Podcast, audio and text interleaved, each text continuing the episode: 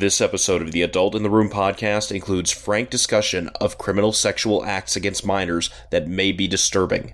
Listener discretion is advised.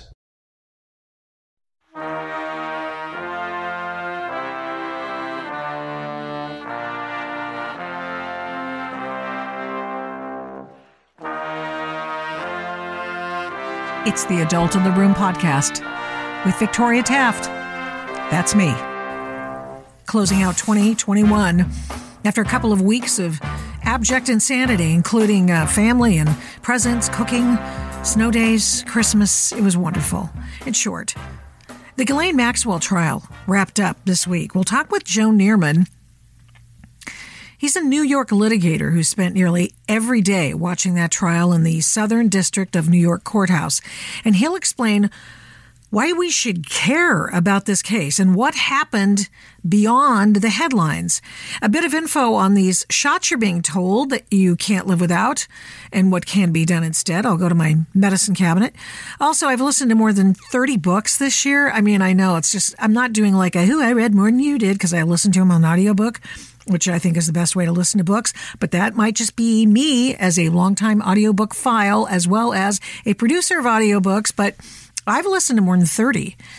It all started when I planned to do a PJ Media piece about my summer romance with Mitch Rapp. He's the lead character, the protagonist in the Vince Flynn and now Kyle Mills franchise, and everything grew from there. I mean, I just listened to every single book in that franchise, most for a second or third time. I delved into, because I was listening to audiobooks and I go, you know, I really want to. Well, I delved into the biography of blues singer, blues pioneer, historical figure B.B. King, The King of Blues, the name of that book. Almost through the third book of Solzhenitsyn's Gulag Archipelago. I'm still getting through the wonderful biography of Frederick Douglass. Dan Brown's Digital Fortress, meh.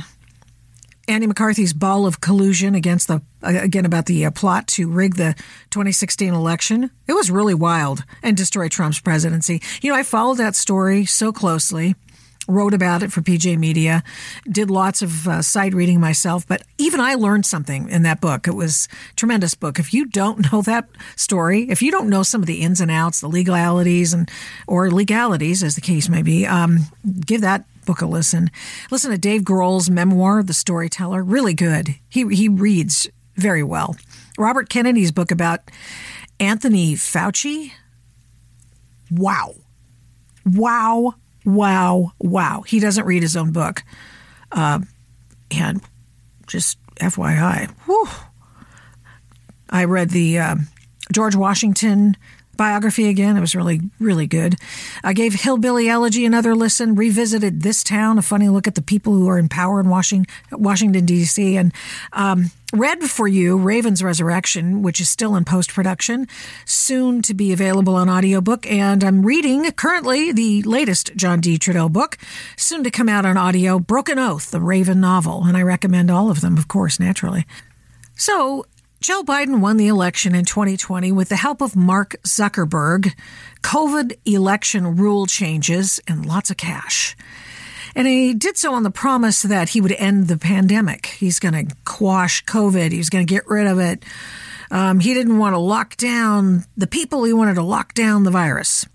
And we knew that couldn't happen, but some people took him at his word and voted for him anyway. And in my estimation, that wasn't the smartest thing in the world. But nevertheless, here we are. And so now with lockdowns, Joe Biden mandates that are probably illegal and much more. We start 2022 with more questions than ever about what is happening to this country and this world and this pandemic.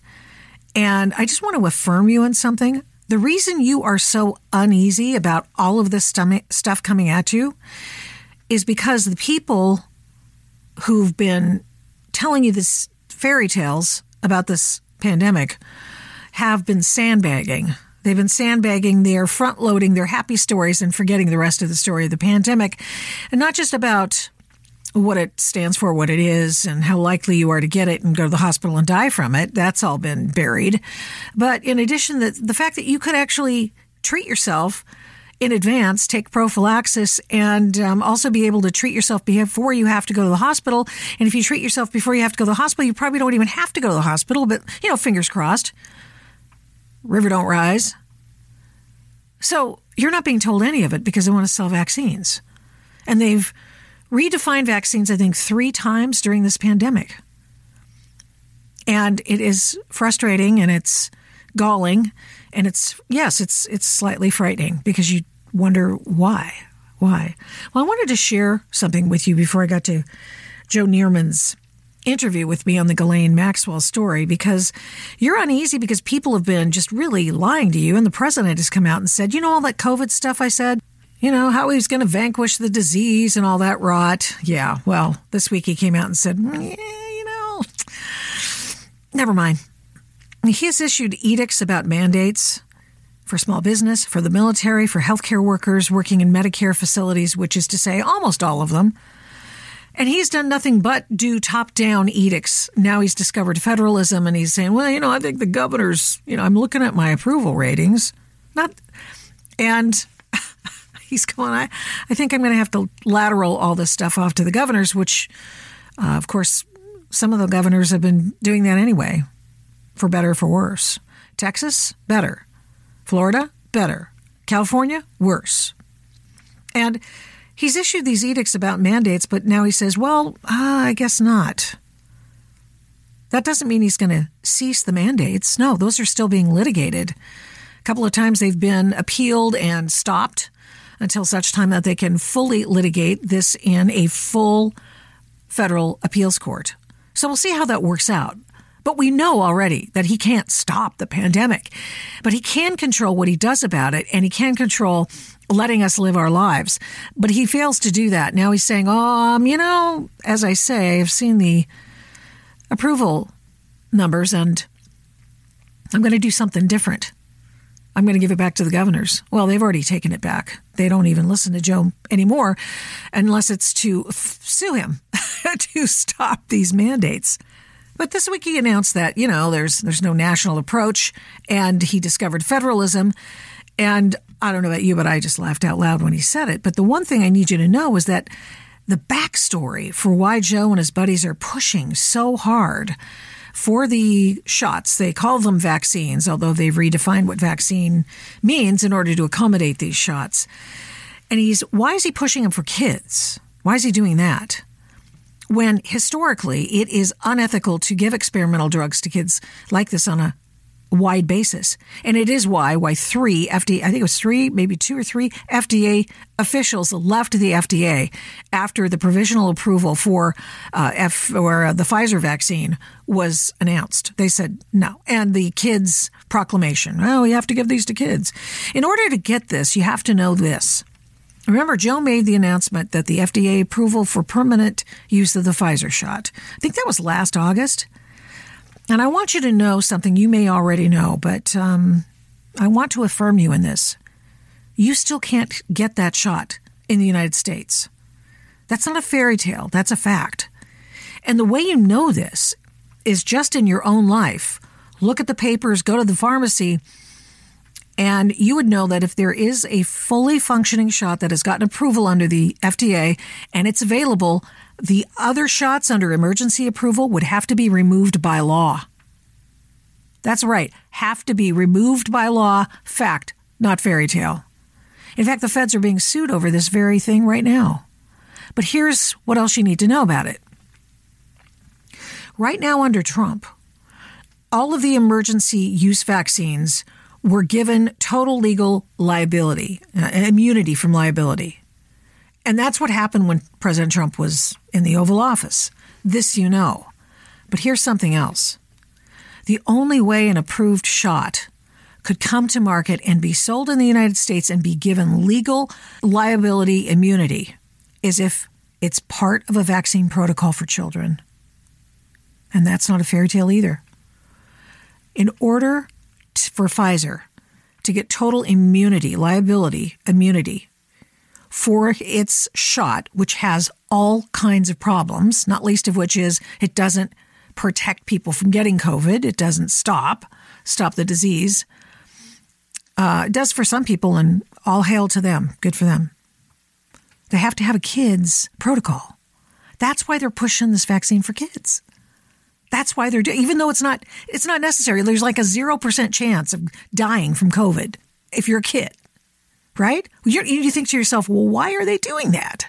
Well, they're doing it not because it's good for the kids, because they suffer more from the shots than they do from COVID. They're doing it so they get immunity from liability. That's amazing. Okay. Say, let's get the rundown from my talk with Joe Nierman, Good Logic, LAWGIC. And for obvious reasons, the Ghislaine Maxwell discussion is not kid-friendly, just so you know. Another reason that'll get us shunned on social media as well. But hey, you got to know the truth, right?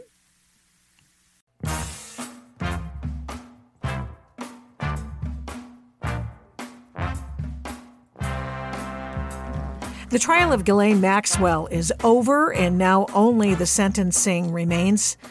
But what about this case? What is the importance of this case? Why were details of it, meaningful details, so hard to come by? Why was the case so strictly constrained that the most explosive allegations involving some of the most famous people in the world were not even brought up? What was the meaning behind the charges brought against this woman who was the former girlfriend and high-ranking executive of Jeffrey Epstein's? And what was her role in his sickening trafficking operation? And why was disgraced FBI James Comey's daughter involved? And for some of those answers, I'm going over to Joe Nierman, who's known on his YouTube channel as Good Logic, LAWGIC. He's a litigator, and he's been in the courthouse every day for this trial. And Joe, welcome to the Adult in the Room podcast with Victoria Taft. Thank you so very much for having me. Well, can we start with some background? Sure. Just to make sure people know, because I think that this case hasn't been as well watched, I think, as it should have been, and certainly had the possibility of being because of the media attention to it. So who was Ghislaine Maxwell, and why was she on trial after all these years?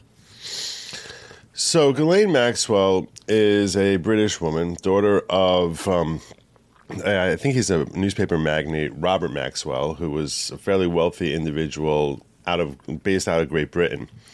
And she was the youngest of many children. I think they had 8 or 9 kids. And they were part of the upper crust in Great Britain. And she became associated. She was a socialite, and she became associated with Jeffrey Epstein. Introduced to him at some point, and she had a very unusual relationship with him, which was both business and she really mixed business and pleasure with him. In the early going of her relationship, we're looking back here into the early 1990s. Mm-hmm. So it's literally 30 years back that we're looking back here, and she was, at the time, Jeffrey Epstein was not worth the money that he's worth now. I mean, I think he probably had more money than you or I had, but he wasn't worth the $8 billion. But he certainly was well on his way there. He had spent a lifetime basically conning people out of money. How he ever amassed the billions that he amassed is a mystery to the world to this day. I mean, we know that he ultimately ended up conning Les Wexner, the owner of Victoria's Secret, out of what he claims is $500 million or $1 billion. And we also know that he became associated with another individual. But prior to that, he became associated with another individual who went to jail for running a Ponzi scheme. His name is not. I'm missing his name in my brain at this moment. That's all right. But this guy who we ripped off is like the master con man. He ripped off, that guy himself had ripped off $500 million from others, and Jeffrey Epstein ended up walking away with the money and getting out right before the feds came in. And the feds came in, and this guy went to jail, and he ended up seemingly with the money. So to understand Jeffrey Epstein, you have to understand he was not merely a con man. He apparently was masterful at it. In fact, if you watch any of these specials about Jeffrey Epstein, you know, this individual was interviewed, and he's like, I can't deny that if I had met him again today after knowing everything about him, I might fall for it again. He's that good. He was really that good. I mean, obviously Epstein's gone now. According to most people, believe that he's dead. Some people question that even really? That about him. There are people who question that element of Jeffrey Epstein's life. That's how confusing this whole story is. I'm not saying that he's alive. I'm certainly not saying that. Many people question whether he killed himself. I do not believe that he killed himself. Oh, I don't either. Does anybody believe that? Does anyone really believe that? I mean, I don't know. No one's willing to say publicly that they believe he killed himself, unless you're speaking from the media, in which case they pretend to be ignorant about it.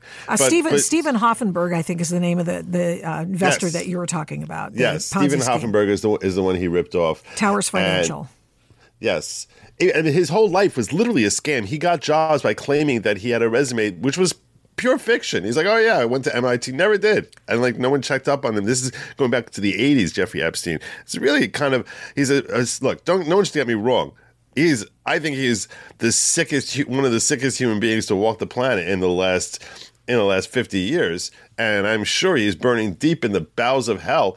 But – I mean, as far as his ability to con society, it's remarkable, and at least a lot of speculation, because ultimately in 2008, after his exploits with young girls becomes exposed to the public, and there's all sorts of public indictments, the next thing we know, he ends up working out this sweetheart deal, which he basically had the lightest prison sentence imaginable. Yes, so much so that instead of getting life in prison, he ended up getting a sentence of a year and a half that he ended up serving 14 months, and he wasn't even in prison. That's the thing. He literally was able to walk out of his cell, go work in an office, and then come back and sleep in the prison cell at night. And he did that for 14 months. And in exchange for this harsh sentence that he accepted upon himself in his plea deal, he not simply get exoneration for his crimes, he got the government to say, we signed a non-prosecution agreement that they won't go after his co-conspirators with his 5 women, who, including Ghislaine Maxwell, who he ended up protecting them from immunity. So he ended up granting them immunity from any prosecution for serving as co-conspirator in his crime. So let's focus now on who Ghislaine Maxwell is in this story. So she walks in the early 1990s, and Juan Alessi, who's the house manager for Epstein's house down in West Palm Beach. In Palm Beach, yeah. No, not West Palm Beach. Palm Beach, right? Palm Beach, yeah, you Palm said Beach. It right. I said it wrong. I just want, because West Palm Beach is supposedly a dump. Palm Beach is where all the rich people live. Right. Something so, like that. and it really is. If you hear the testimony of some of the people who came in there, the difference between them, like crossing over that bridge, it's literally like, it's like you're walking out from black and white into like the land of Oz. Between the two neighborhoods. All of a sudden it's color. Yeah. So Ghislaine comes into his house, and Juan Alessi tells of the earliest meeting that we know of at trial, where he's like, she came in and said that I am the lady of the house, and I'm his girlfriend, and I'm your boss, and you're going to do whatever it is that I say. And he said that his relationship, which happened with Epstein, went from being friendly and cordial into being very controlling, and that he painted her as Cruella de Vil, and that she's constantly berating him. She calls him, his name is Juan, she calls him John. I know that Robert Gruller always made a big joke about how she can't even call him by his proper name, and she gives a list of rules, and these rules are: Jeffrey doesn't like to be looked in the eye, you'll never to speak, don't speak, don't, you're not unless spoken to, you see nothing, you hear nothing, you say nothing that happens in the house here. All these instructions for how the house is supposed to be run, because he's overseeing the house, and how the cars are supposed to be cleaned, and which type of fabric softener we're supposed to have, and make sure that it's downy and it's tied, and make sure that the scent is changed every 2 months. We don't want to have the same scented clothing. And she would write emails. There was actually introduced emails of her complaining about just how completely awful he is, that she can't get the right fabric softener from this guy. I mean, she was really just everything you would imagine. I mean, Devil Wears Prada. In fact, even in closing arguments, just to make the point, Laura Menninger, who was part of the defense team, gave closing arguments, and she addressed the white elephant in the room. She's like, when she made the claim, saying, look, you might look at my clients as if she's Cruella de Vil and Devil Wears Prada all rolled into one, but that doesn't mean she's a sexual predator. And that was her point. But I thought it was a good point because anyone who was listening to this trial looked at her as if she was a grade A bitch. And by all accounts, she was. And what's interesting, though, is she could be very charming to those who she wanted to do her bidding. Something she had to coax. Yes. And in her social circles, everyone said that she was like this charming butterfly.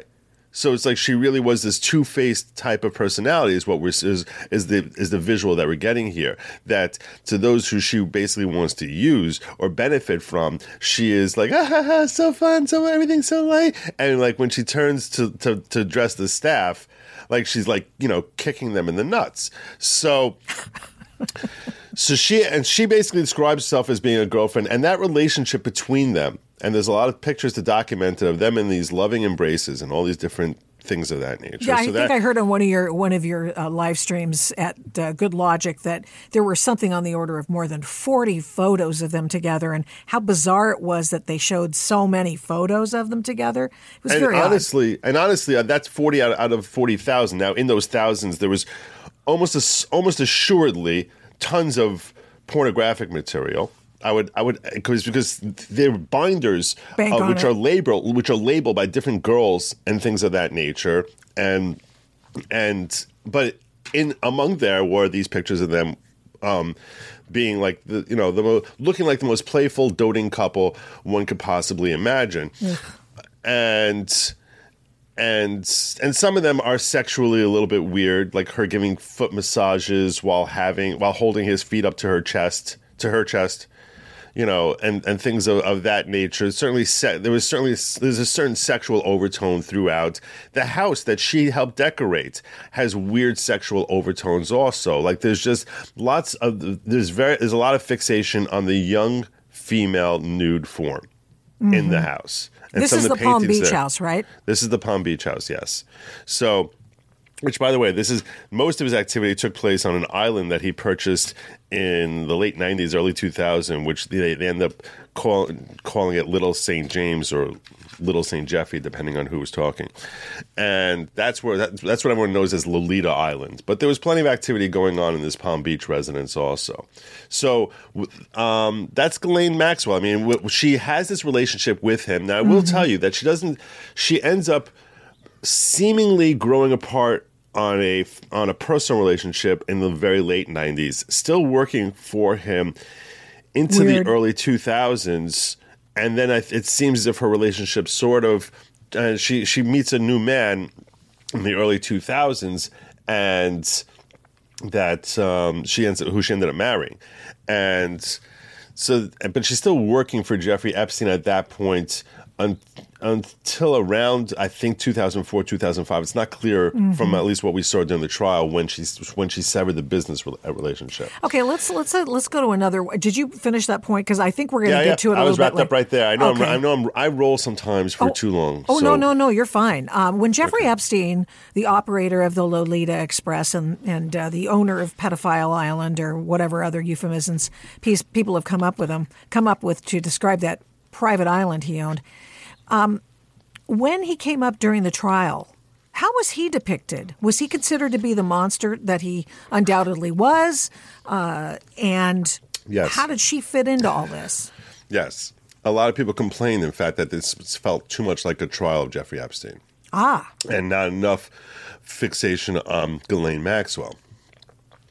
And that sort of became an ongoing theme to try and figure out, okay, how are they making this about Ghislaine? Where does Ghislaine fit into this whole story? All, she's the one on trial after all, yeah. Right. And but much of the trial was about, you know, the relationships and things that these girls did. And there were four victims who testified. So, and the names the four victims. The first one came in under the pseudonym of Jane. Second one came in under the pseudonym of Kate. Third one came in under her actual first name, Carolyn, no last name given. And the fourth one was Annie Farmer. So when we're looking at the context here of hearing from the victims themselves, we have Jane, Kate, Carolyn, and Annie. And their stories are very different from each other. The commonality comes in really with respect to Ghislaine, as far as her being a groomer.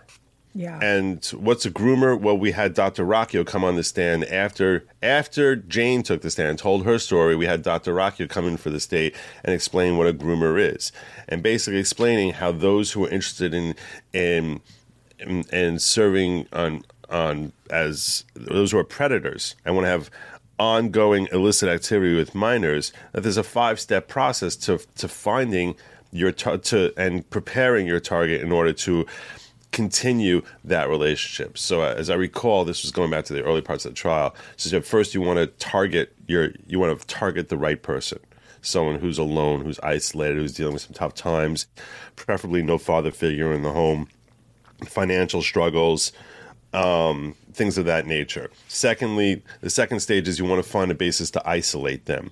Give a good explanation as to why you're investing a great deal of time with them, and why it is that it makes sense for you to be investing hours a day, because you're a Cub Scout leader, or you're running a camp, or what was interesting is that this woman was a blind witness, meaning she didn't interview any of these girls. She hadn't watched a trial. She didn't know anything about these girls. She's just talking about how predators operate in general. Oh, interesting. And as she was talking, you could sort of see the check marks here of the steps that Ghislaine had taken when it came to dealing with Jane's story. Wow. So it was really a very powerful way of going through this, because Jane had told over how she first met Ghislaine, saw her walking her dog, and when she was in this camp for gifted kids, and that she came over, she's eating ice cream. She paints the most innocent picture. I'm sitting with my friends eating ice cream, and I see Ghislaine walk by with this cute little Yorkie dog, and she comes over and she's talking to us, and we're playing with it. And then later, and she introduces us to Jeffrey Epstein, and he starts telling us how special I am. And can I interrupt you for a second? Yeah, go ahead. Is that the musical camp that where Yitzhak Perlman? Yes, Interlaken. Yeah, it's in Michigan. So, and feel free to interrupt anytime, because otherwise I'll just go on and on. That's so fine. She had a. So then she after she comes back to Palm Beach, to her home there. So she ends up she was in West Palm Beach. She was on the poor side. And she described that her life had tremendous poverty, and they're living in these very in some friend's pool house, and that her father had died recently. So this is all fitting into her being alone. Her father had died of cancer months earlier, and that after she met them that one time, when she met them and she sat down with them, they start saying, I think I know your mother. I think I know your father. What's your mother's phone number? I'd like to reach out to her. So they get her mother's phone number. And 6 weeks later, in the beginning of the school year, she's 14 years old at the time, bear in mind. So she gets her mother gets a phone call saying, hey, do you remember meeting these people? These people called, said they met you. And it took her a second time. She's like, oh, yeah. She's like, so her mother's like, well, they want us to come over and join them for tea. So let's go. And then apparently she goes out there, and she claimed that she met Ghislaine and Jeffrey there, started walking around looking around the house, and that they started talking about how talented they thought Jane was, and how special she was, and how wonderful she was, and how they give scholarships to girls like to young kids like Jeffrey. Like Jane, and started having her come over to the house more and more. According to Jane's testimony, she started coming more and more. Her mother never came ever again. And that Ghislaine is around her all the time, and everything is very sexual. Everything is like the constantly by the pool. She's taking off her clothing and talking to her about boys, and wow. She's giving massages and telling to Jeffrey, and showing. Jane how she's supposed to be giving these massages, and making it seem as if all this is really normal when she's 14 years old. And then the next thing she knows, she's in Jeffrey's pool house, and he basically yanks down his sweatpants. He's not wearing anything underneath it, and he tells her, I want you to give me a massage. And he has her like straddle his legs and just give a massage. She's basically, this is her first contact ever. She's giving a shoulder massage while he is pleasuring himself. So, and then he finishes and he pushes her aside, and she's like, I don't even know what happened there. She's like, I was so confused and embarrassed, and I didn't want to talk to anyone about it. The whole thing was just very awkward and weird. And then the next time that she described it, she was basically, you know, everyone was laughing and giddily, you know, she was being taken upstairs to Jeffrey's room, and she's like, the clothes started coming off, and they're laughing and playing with each other on the bed. And then they encouraged me to come onto the bed and start taking my clothing off. And then, you know, they went to town. So poor kid. Basically, the whole grooming process here is that you target your person, you isolate them, then you start with lies and manipulation, telling them how great things are going to be for them, how special they are, how unique they are, and then you want to start normalizing sexuality. That make it like, this is totally, totally normal. And everything we're doing here is completely, that's what people do. And everyone walks around with no clothes on when they buy a pool. That's how we do it out here on this side of the bridge. Wow. You know, this is, you want to fit in with the upper crust. In that case, this is like just what you know women do. This is what they do for men, and that's what she basically. And then after the fifth step is dominion and control, so that you can continue that abuse for extended periods of time. So. And also says so they're less likely to tell anyone, and that dominion could be exerted either physically or through money, which is what we see happens. That they start shoving money into her hand left and right. And there's a girl who describes herself as not having much money. Mm-hmm. Maxwell had the dream team defending her, and they got plenty of evidence tossed from the trial. What was tossed, and how important was that? Do you think? Because I think it plays into that art and all that other stuff, that black book with people with the binders full of girls. I mean, all that was tossed, right? No, it was not. That was not tossed. They fought very hard on it. They fought very hard to say that the key evidence. There was the most important piece of evidence from the perspective of the prosecution that did get tossed was little girl costumes. That apparently were located in an FBI raid, and that they wanted to get in. And this was a screw-up by the state. Excuse me. The screw-up they made is you have to show that there's some sort of that there's relevance and there's foundation. So you need foundation and relevance in order to get testimony in, to get evidence submitted and accepted by the court. So you need to show that this foundation, that this is what you're purporting it to be, and also you need to show that it's relevant to the case. So the problem they had is, so they obviously want to show his fetish for schoolgirls, and this clearly was a big part of his sexual persona. And if you, from the testimony you heard, Ghislaine was constantly saying how she would frequently describe it as being insatiable, saying she can't meet his sexual needs alone. So, and a large part of this is about schoolgirls. So the second victim to testify, Kate, after she came up, she told her whole story about how this was pure Ghislaine. Like, Ghislaine found her, met with her a few times. She idolized Ghislaine as a woman who was living a life that she was hoping she could live one day. She said when you met her, she was very impressive as far as being put together and great personality and really and very popular, very wealthy, like a real, like, she's like, this is the life I want to live. And if I can form a relationship with Ghislaine, she can be a role model for me to grow into being that kind of woman. So that's what Kate's objective was. So Ghislaine used that, brought her over to her own house in London, and they met in Paris. And then when Kate was on vacation there, and then when they're back in London, Ghislaine brings her to her own house in London, and then brings her back and says, you know, you need to meet someone who could really help you out in your development, Jeffrey Epstein. I'm going to bring you back here for him. And the next time she's brought back to the house, same house there, now Jeffrey's there. And as soon as she's meeting Jeffrey, she's being told, you know, Ghislaine is like, Jeffrey, you have to see how strong she is. Dig your hands into his shoulders, Kate. She's much stronger than she looks. And she's like, you know, feeling him in this playful sort of way, like, see how strong she is? Isn't that great? And then that's her own whole interaction with them. But Ghislaine is the one who's grooming there. The next phone call from her She gets a phone call from Ghislaine where she says, so Ghislaine calls me up and she said, Jeffrey is here and his masseuse canceled. And we were thinking, you have such strong hands. Would you mind stepping in and filling in the void for that and just being his masseuse today? And the prosecution went on direct here is like, did you have any experience at all as masseuse? She said, no. I said, okay, please continue. Yeah. So then she said, she gets to the house and she's led upstairs and by Ghislaine. She's met this guy once, you know, and the next thing she knows, Ghislaine's standing in the doorway and she says, have fun. And she sees there's Jeffrey wearing nothing but a robe. And he takes off the robe and lays down on the table and she just starts giving a massage. And then she said, I'm massaging him for 45 minutes and then he rolls over. And that's when the party began. And the next thing she started touching her and the next thing you know, she basically was indoctrinated to the Epstein life.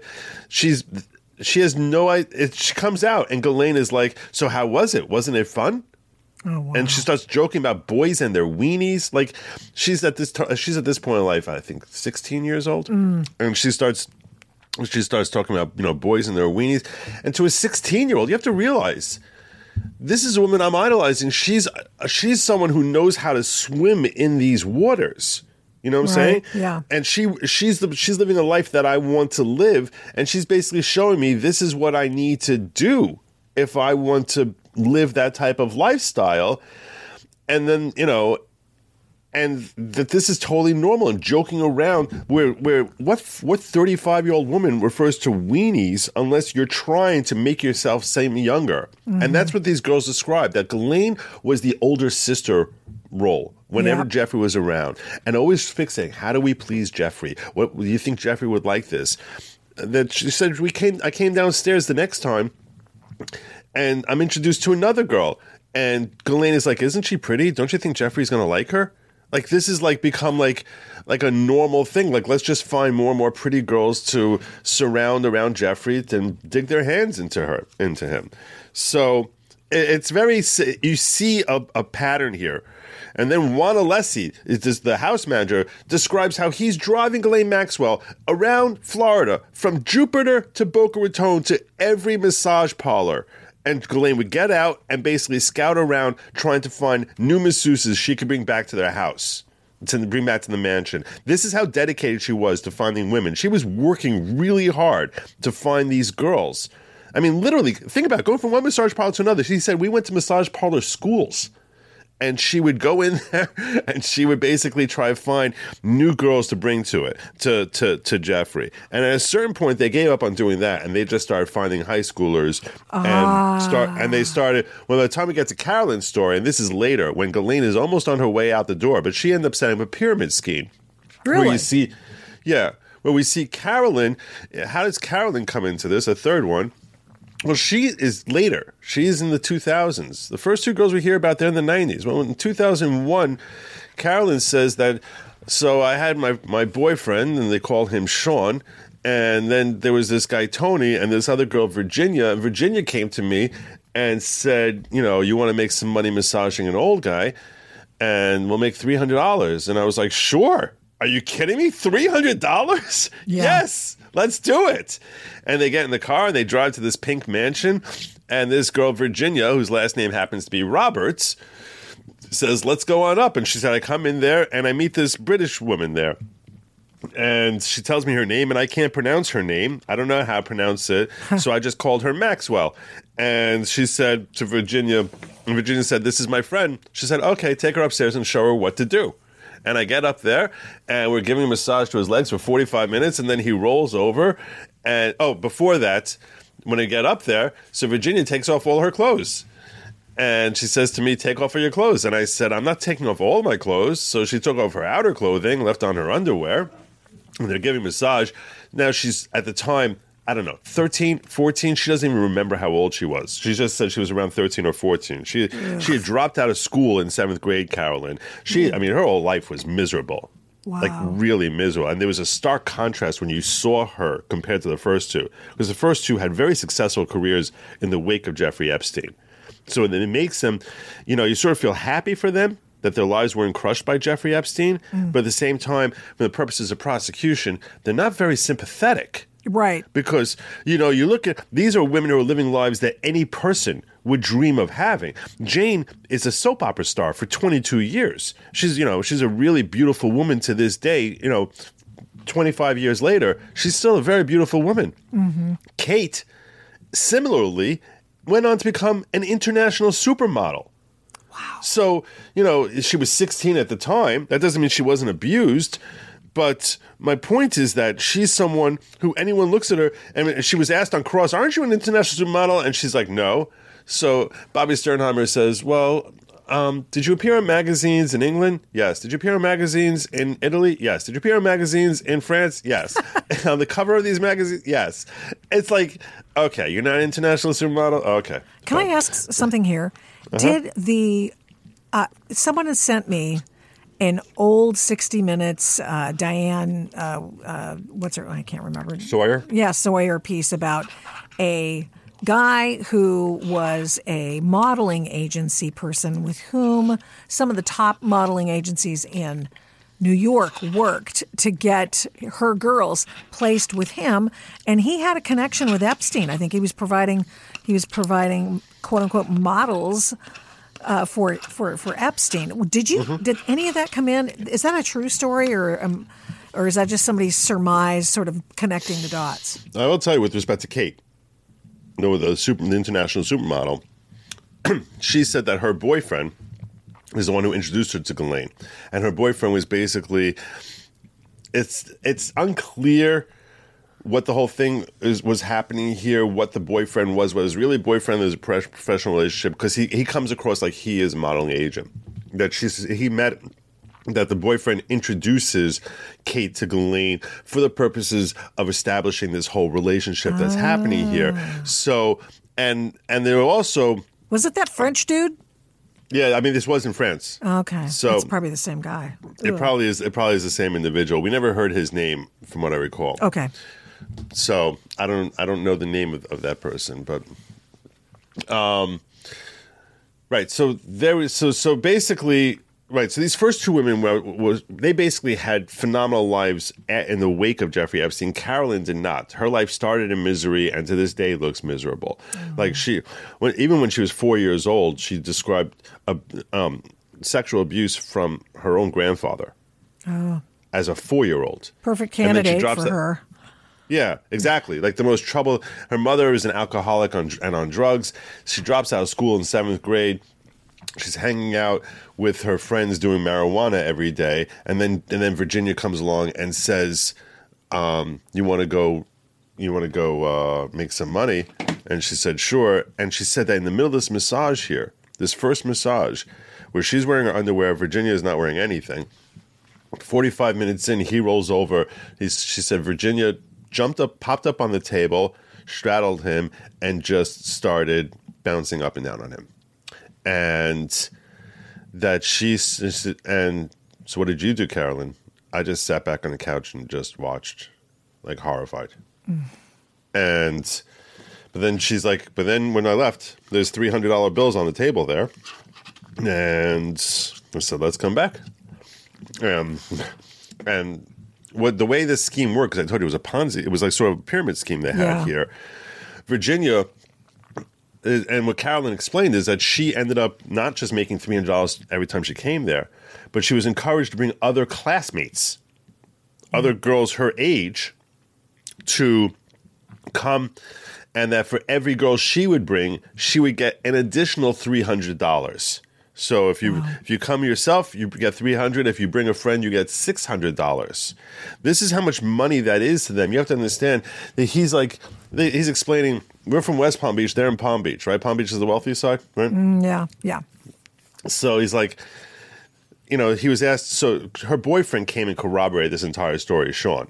Mm. So her former boyfriend, who ended up became her baby daddy, so he comes and he corroborates everything that she says. And when he's about the money and how she comes out with all these $100 bills, and he's asked, "How do you remember that it was $100 bills?" He said, because we had to cash him before we crossed the bridge. You can't take that money into a store. No one will take that $100 bill in West Palm Beach. Wow. You have cash out Palm Beach. There's like no stores that's going to cash that. Wow. So we knew we had to break the money there. But and I mean, the boyfriend, Sean, he's pretty much a pimp because he was like describing how he brought Carolyn and other girls there also.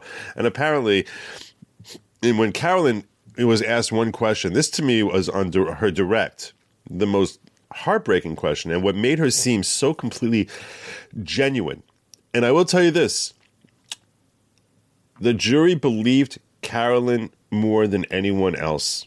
And I can prove it based on their verdict. If you like me, we'll walk you through that. But yeah, and to me, the reason she was so credible, but was so it wasn't simply because you see her being beaten down by life. She's someone you look at and sympathize with. She looks like today, like her jaw, like she doesn't have, she's missing teeth, and she looks like she's 50 when she's actually, if you do the math, she can't be over 35, you know? But she looks beaten by life. And when she's asked on direct, what did you, why did you need this money? What did you do with the money that you got? And she breaks down saying, I bought more drugs. Mm. And it's like, there were times when Jane cried on the stand. And many people who were watching with me were moved by Jane's tears. I was less moved by it because she cried by places that you would expect it to be. It's like, the very final question, why are you here? It's if you can't make any money from this case, why are you here? And just sort of pause and cry and said, to get justice. Okay, maybe that's true. Yeah. Maybe it's not. But it just seemed very convenient. This very end, you're ending your testimony like that. Carolyn here is crying at a place that if I was writing this script, I wouldn't have said. I wouldn't have inserted, this is where you break down crying. It's almost like it's not a place that I, as a person who has watched dramas, normally see someone cry. That was and that's why I was like, this is a woman. She's not an actress. She's a nobody, and she's crying as she's thinking about her life choices that she basically destroyed her own life to get more drugs, and now she's filled with such deep regret that she can't help but cry about it. It's very moving. It's very powerful. Wow. And so the fourth girl. That was the third girl, Carolyn. Carolyn. And who's the fourth one then? The fourth one was Annie Farmer. Annie Farmer's story is that she basically met nothing as illicit as what happened with the others. Meaning, she fortunately escaped without ever having to touch Jeffrey Epstein's genitalia. Mm. So she talks about how she visited her sister Maria in New York. Maria was working for Jeffrey. Maria never told her that she was being abused by Jeffrey. She was living out in Arizona. She flies out to New York to visit her sister. She's excited about this trip to New York. What made her story a little bit more compelling is that she kept a diary. Wow. And in the and she told over a story, which is then corroborated by the diary, which when she's there, she's introduced to Jeffrey, and Jeffrey takes him around to different places and then takes him to a movie, and he's sitting between Maria and Annie Farmer, and that he just starts touching her hand and rubbing her hand and touching her foot and playing with her foot, and she thinks it's really weird. And in her diary, she even wrote, what was really strange to me is that whenever he would turn to look at Maria, he would pull his hands away as if trying to hide it. If it's innocent, you're not trying, you know what I'm saying? Yeah. She understood weird. Even as a 16-year-old, if it's innocent, why are you trying to hide? Yeah. So clearly, it's not innocent. And then that later on, she ends up, after she goes back, and she's like, I don't want to tell Maria about it because I don't want to upset her. She idolizes Jeffrey, and I don't want to, and she's working for him. I don't want to upset her, so I'm just going to not tell anyone. So she basically left it like that in her diary, going back all the way to 1997 or so. And she kept her diaries. Wow. And she kept her diary. And then she has this trip to New Mexico, which her mother is told, yeah, don't worry, that there's going to be tons of girls there. Tons of kids, and Ghislaine is my wife Ghislaine is going to be chaperoning. Ugh. And she gets there, and it's just her and Jeffrey and Ghislaine. And they take her shopping. They buy some boots. They take her to another movie. And this time, he's touching her the same way. And she notices that around Ghislaine, he doesn't try hiding it, which reveals, you know, that he knows that Ghislaine is totally on board with this. That you know, they're all in cahoots together about this whole thing. And that when she gets back to the ranch house, this year's ranch called Zorro Ranch, which is really in the middle of nowhere. It's really like she's like, there's no one around for like 50 miles. She's like, where are you going to run to? There's no one around. So she was, you know, she ended up being petrified there. She said it started with Ghislaine basically crouched down at Jeffrey's feet, grabs one foot and says, Annie, come here. You need to learn how to massage Jeffrey's feet. Now, she's here thinking that this is all a scholarship thing, that she's a special girl, that they like giving money and finances, helping kids with their education. And the next thing you know, she's being told by Ghislaine, you need to learn how to massage Jeffrey's feet. So she's being shown how to give this foot massage. And after they finish that, Annie says, Ghislaine says, Annie, I want to give you a massage. And she has her take off her clothes and lay down on a massage table. And Jeffrey's not in the room here, but she was cognizant of the fact that the door is open and that she felt as if he could walk in at any time. And she gives her massage, massages her back for a while, and then turns her over and starts massaging her breasts. Which, by the way, we keep hearing this thing that each of these girls described that at one time or another, Ghislaine, was massaging their breasts. That's you're a man of moral rectitude. You're a very religious guy, and you're watching this trial, and you've seen it all because you're a New York litigator, for crying out loud. But I mean, how did you keep from being entirely disgusted every day in that trial? So when you first hear this stuff being told over, your first thought is just like, ew, oh, no. And then by the time they finish talking, and then we'll go to a break or something like that, I'll just look at the person next to me because I'm sitting with a whole bunch of reporters. And I'll be like, this is the most depressing thing in the world. Mm-hmm. It's less about disgust. It's just awful. It's awful that this happened, and that that this is, we're hearing about one story out of hundreds of thousands, 100,000 stories, and you know what I'm saying? How many of these incidents happen that we never hear about? Well, I kind of want to know about it. It is exactly, this is human trafficking. This is what it looks like, and some of it anyway. Prosecutors said their case would take 6 weeks. It took 2, basically. Mm-hmm. Mm-hmm. Why is that? Is it because there was a lot of stuff that was thrown out? So as I mentioned earlier, the only thing that really got thrown out was the schoolgirl costumes. The only of all these girls who testified, I pretty much gave you a rundown of each of their stories. Yeah. Well, what about the artwork? I thought the art on the walls was also going to come in. The Ghislaine Maxwell personally selected little girl art. I mean, that did not happen. I would have thought that would have come in. I did not see. So here's the problem. Because of lack of transparency, there's certain things that were supposed to come in that theoretically could have come in, that there may have been arguments that we didn't, even in the viewing room, didn't hear. Whenever they would go to a sidebar, we wouldn't hear that. Right. So I did get to hear about the schoolgirl costumes. Mm-hmm. We heard testimony from Annie Farmer, from Jane, about the artwork there, how there was pictures of young, barely past puberty girls pulling down their underwear in the massage room where they're giving their massages. That's how they're giving the decor there. It's this is, almost like a training manual, but shown in art. So it's just, and that everything there was just lots of nudity, lots of art, lots of animals. She described also. We did see video from the FBI raid of his house. Oh, you did? Which happened. Yeah, so that they shared. That we did see. So some of that stuff came in. Some of it we saw.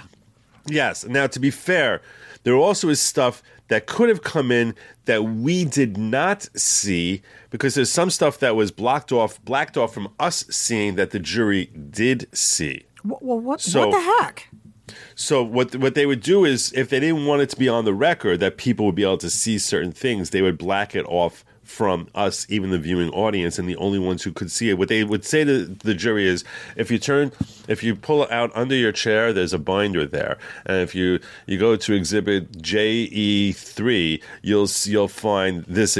Please turn to page JE3, and they'll flip to it, and there are pictures there, stuff like that, that they would not let us in the viewing audience see. Why? And that's part of the sealed records, because once it becomes part of the record, now it's something that the entire public is able to see. If it's part of a sealed record, they don't want anyone else to see it. Well, why they is were it so sealed? Careful. What was the prevailing argument about why that crap was sealed? I mean, to protect dignity of victims in general. I see. Okay. Sometimes it was protect Ghislaine Maxwell's. Like there's a picture, supposedly there's topless pictures of her at the pool that were sealed also, which you can understand that. That would make sense. Protect her dignity. There's no reason that has to be something that the whole world sees. Uh-huh. And probably better off not seeing. Well, what about all the men that had sex with these kids? Sorry? What about the men who had sex with these kids? Were they just talking about Jeffrey Epstein during this whole trial? Just Jeffrey Epstein. Always. Okay. Always. Okay. We did not hear about any girls servicing anyone else anywhere in this trial. And that's a very frustrating thing. And that's really that became the fixation here. It was purely Ghislaine trying to find girls for Jeffrey. Involvement of other people in any sort of illegal sexual conduct was never ever implied, stated, or in otherwise any evidence at all put in. Does that mean they were not engaging in that? Hell no, it doesn't mean that. Mm-hmm. Of course it doesn't mean that. What I will tell you is they did not want any names coming up. The only name that came up more than once throughout this entire trial was Donald Trump. Of course. And I will tell you that the evidence they put forward with respect to Donald Trump is that basically he got on a plane from his own home in Mar-a-Lago in Florida and flew up to New York on Jeffrey Epstein's plane. He went to Bedminster, his New Jersey golf course. Right. Yeah. So, they were flying to Teterboro. They flew into Teterboro, New Jersey. Yeah. So that's basically, which is every time they came to New York, they flew into Teterboro, New Jersey. Right. So that is, and yet we hear about, we hear Mar-a-Lago a lot, how Ghislaine would visit Mar-a-Lago because they had a spa there and that she would go there. And that's where she met Virginia Roberts. Ah. And plucked her out and said that Juan Alessi said, while I was driving around, I picked her up at Mar-a-Lago, and all of a sudden she goes, John, stop. And I stop the car. She gets out and she runs over and he's talking to this pretty, 16-year-old, girl, blonde girl. And the next thing I know, later that day, she's in the house. So that was Virginia. Wow. So there you go. Was she surprised that the jury found her guilty of 5 of the 6 charges? I have no idea. I have no idea what. First of all, she's wearing a mask the whole time. We can never see her facial expression. Mm-hmm. We can never see her facial expression at all. As it happens, my own personal saga is I came running in there to catch because 45 seconds after Inner City Press tweeted out that a verdict is coming in, I went running in there, went through security, and I was like, you know what? Maybe I can make it into the jury room, actually be there when it happens. So I went to like a different elevator than normal, and I hit the button, and the next thing I know, I'm on the lobby floor. The elevator goes down 2 floors to the basement, and the doors are locked, and it doesn't open, and the elevator got stuck there. I'm stuck in there for 15 minutes. No. By the time I got up to the first floor viewing room, I come up, I see all those reporters running. I was like, what's happening? They said, Ghislaine Maxwell. So I said, why are you coming this way? The viewing room's the other way. So the verdict is out. So I was like, what was the verdict? They're like, guilty on all counts except charge 2. I'm like, are you kidding me? Elevator. Yeah, oh I literally was stuck in an elevator. Oh, I didn't realize I spent a month going to court every day trying to just follow this thing. I get to a verdict and I'm stuck in an elevator hitting bling, bling, help, get me the hell out of here. I watched your 2 of your videos from yesterday, and I didn't realize, I didn't connect the dots. You were actually in the elevator stuck there while the verdict was being read. Okay, stuck in an elevator while the verdict was being read. Well, you got a story. So, and you got a story anyway because you saw almost all the trial. So here's my question then. You talked about, and I know we're closing in on an hour, and I appreciate your time. I know how valuable it is because it's my pleasure. Thank you. But I wanted to find out what what the charges actually meant. Okay. All right. I think the charges are very important. It's going to take, it'll take me a good 10 minutes to explain to you what the charges are and what the acquittal versus the 5 guilty counts really reflect that the jury decided. So there's 6 charges. Everyone should bear in mind there's still 2 pending perjury charges against Ghislaine Maxwell. Those are for a different day. The judge agreed to sever those out and have a different trial about that altogether, which is going to come sometime down the road. There are 6 charges which were being addressed here. There are 2 charges under what's called the Mann Act, which is 18 U.S.C. The Mann Act covers 4 different statutes, which is 18 U.S.C. 2422 and 2423 are 2 different charges in the Mann Act. So, charge number 2 is a violation of 18 U.S.C. 2422, which is inducing a minor to cross state lines for the purposes of engaging in illegal sexual activity.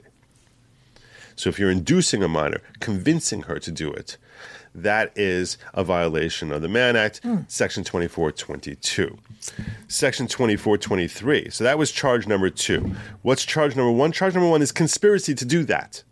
So you can be charged for the substantive crime, yep, or for conspiracy, which is that you're a conspirator. You're part of this whole plan to induce her to cross state lines. Okay. So that's charges 1 and 2. And each of these charges work like that. There's three substantive and 3 conspiracies. So 3 and 4, number 4 is the main charge, and 3 is conspiracy to commit that. So number 4, the main charge is 18 U.S.C. 2423. 2423 is not inducing a minor. It's actually transporting a minor across state lines for the purposes of engaging in illegal sexual activity. So that's charge 4, and charge 3 is conspiracy to do charge 4. You with me? Yep. You making sense? Yeah. All right. The last one is 18 U.S.C. 1591. 1591, that's the 6th charge, is that you are using a product, you're using interstate commerce for the purpose of inducing a minor to engage in illegal sexual activity. So what we heard from Carolyn is she said that I got FedEx packages sent to me from New York to Florida. I was all excited, like, wow, I got something from New York. I used to live in New York, and now I'm getting something from New York. This is how simple she is. That she's all excited, something coming from New York. I mean, I understand she's 7th grade age, or she's 14, but even a 14-year-old, okay. So. What was in the package there? It was lingerie and tickets to some concert. Oh wow! So that's what she was all excited about.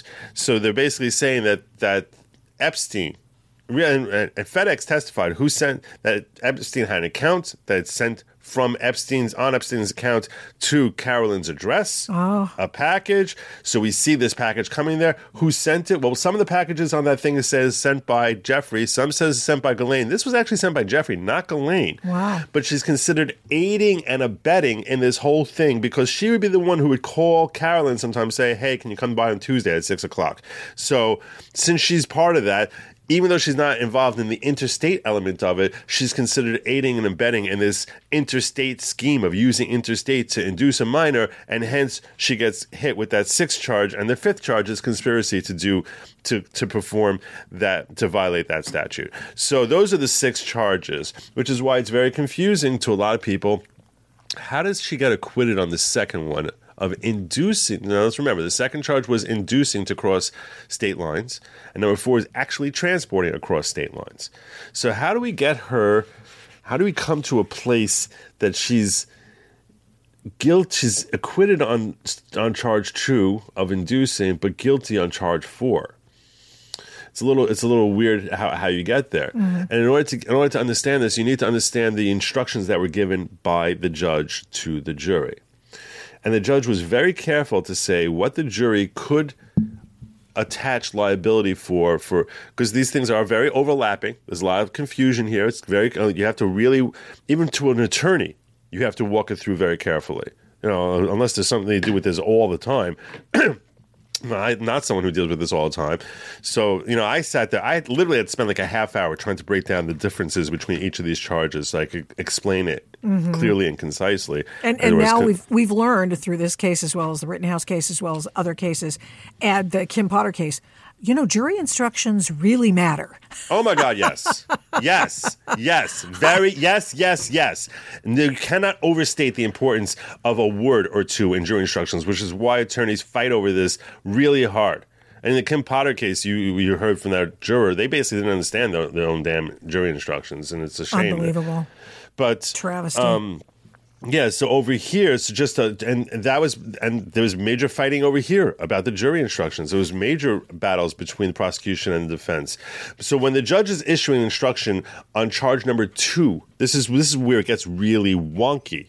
Okay, so on charge number 2, she said you cannot convict on charge number 2 unless you say that she committed these activities that she induced a minor to cross state lines. The only victim you can consider is Jane with respect to the periods of the years 1994 to 1997. Why 1994 to 1997? Because she turned 18. Yeah. So after she turns 18, you can't. So she said you can't consider Annie, you can't consider Kate, you can't consider Carolyn, because none of them were induced. There was a whole big fight that if you're crossing state lines, and by the time this new state you come to, the girl is over the age of consent, is that now a violation of the Mann Act, these statutes, or not? And this was a big fight between the prosecution and defense. For example, Annie Farmer, she's 16 years old. She crosses state lines from Arizona to New Mexico to Zorro Ranch. In New Mexico, the minimum age of consent is 16. Oh. Now, her story there was that basically, you know, she gets massaged by Ghislaine, and that Jeffrey Epstein jumped into her bed and said it's snuggle time, and she basically slips away from him, locks herself in the bathroom, and stays there until she feels it's safe to come out. So, you know, so the question here is, you know, they said this is not normal. Anyone listening, this is not normal behavior. This is why this woman was on trial, because she's a pedophile. Okay, keep going. Yes. And no, let's put it this way: she is a pedophile. Yes. Now we can say it. Yes. Like she is, you know, she's a pedophile. She's a pedophile. Or at the very least, she intentionally tried helping a pedophile. So, to abuse girls. Whether she's found guilty of being a pedophile, she definitely, we can say, is a statement of fact that she helped a pedophile abuse young underage girls. So the question here, and this is so she said, with respect to charge 2, you can only consider Jane, and only for this period of time. That's it. You can't consider Carolyn, you can't consider Kate, you can't consider Annie. Just Jane. During this period of time. With respect to charge 4, you can only consider Jane. Again, the same period, 1994, 1997. But here's the thing, with respect to conspiracy to commit number 1, conspiracy to induce someone to cross state lines, you consider any girl anytime. So figure that out. That seems weird. I mean, that's going to get tossed, don't you think, on appeal? No. Because okay. I spent, and here's the thing. Oh, that's right. You went through it all. Yeah, I started figuring, like, how does she come to this? It's so complicated. This is really interesting to me. Like, philosophically, it's not like she's a crazy person, Nathan. She's a very smart woman, very smart judge, really smart judge. So I'm like, how does she come to this sort of thing? And that's why you need to understand what conspiracy actually means. And what's the difference between conspiracy or being an aider and abettor? This is a complicated legal issue, but it explains why it is that she can be found guilty of one and innocent of the other. Mm. So, the difference between aiding and abetting and being a conspirator boils down like this. If you and I decide we're going to do a crime, okay? And you decide that we're going to rob a bank together, Victoria, okay? Okay. So my role is I'm the lookout and I'm the driver. You are the one who goes inside and you hold up all the money, you do that thing, then we come running out, and I'm the lookout, and then I'm the driver. So I'm aiding you in this whole thing. You're doing most of the robbery as far as actually taking the money. I'm aiding and abetting you in this, okay? We're also conspiring. There's two things happening at once. We made a plan here. Sometimes the plan is expressed, sometimes it's just implied, but there's a plan here, and So we're conspiring, and I'm aiding and abetting you in the commission of this crime. Or technically, you could say you're aiding and abetting me. So now, in order for me to be aiding and abetting you, we have to actually commit the crime. Okay? Ah, gotcha. We have to actually finish the crime. So you actually have to go in there and actually rob something. Let's say I hold the door. I'm serving as a lookout, okay? And you go in there and you try and you chicken out, right? Yeah. So we already started this whole process of doing a crime, but no crime actually ends up getting committed. Well, now I'm not aiding and abetting in a crime because no crime was committed. So I'm not guilty of anything at this point. However, I am guilty of already conspiring. And once I conspire, we made a plan together, and you have conspiracy plus an overt act. Like I do something to serve as a lookout, like whatever. Let's say I stand there and I don't know, I pull out some perfect binocular type of things or some camera type of thing that's able to monitor and serve as a lookout.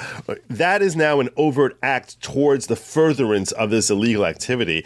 Even if we don't end up committing the main crime, we've already we're guilty of conspiracy at that moment. So I can be found guilty of this conspiracy without being aiding and abetting because the crime was never completed. So that's why with Jane is the only one that there's any testimony that she crossed state lines. We see her on a plane. You can't get away from the fact that there's a flight log that shows her name on a plane when she's 16 years old. So yeah, that crime there is definitely as far as her getting to that from Florida to New York, that's not a crime unless, the intent there is that it's for illegal sexual activity.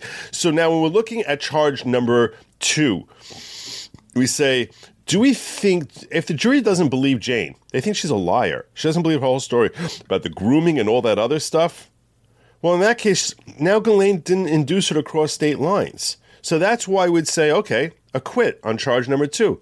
Because she didn't do the whole grooming the way you exaggerated, Jane. The jury, Jane was crossed for 4 hours, and she looked bad during certain points of that cross, a lot of points of that cross. I thought she was decimated. And so the jury didn't believe her. Okay, fine, jury didn't believe her. Why would they find for conspiracy? Because Carolyn, I think they believed everything Carolyn said.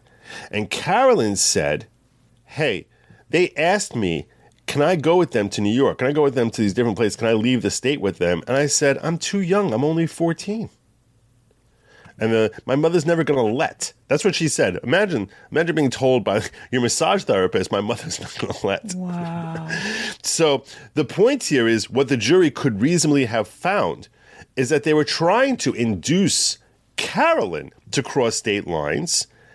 And they took steps in that, they're asking her, pushing her, whatever, but they didn't succeed because Carolyn ended up never crossing state lines. So that's how the jury could have properly found that there is a violation on step 1 of a conspiracy, that she's part of a conspiracy to convince underage girls to cross state lines, and she failed.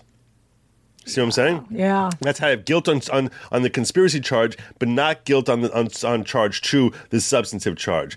So that if you say that we don't believe she's part of the whole grooming process, then when you come to charge 2 and 3 and 4 with the actual transports, there they must have believed and said, look, she crossed state lines. If they took her to New York, that was once she's there. There's testimony about Ghislaine being involved in the sexual activity up there in New York. All these different things. So there you could say she's part of the whole transport. There was testimony from Jane that when she was coming back from New Mexico, she couldn't get on a plane because she was alone. It was a commercial flight. She's alone. She's too young. She's underage. She calls up Ghislaine. Ghislaine says, I'll fix this for you. So maybe they looked at her as being involved in the whole travel arrangements of getting these girls around from one place to another, even if she's not necessarily inducing. So that's how you can understand how a jury can conclude that she's guilty.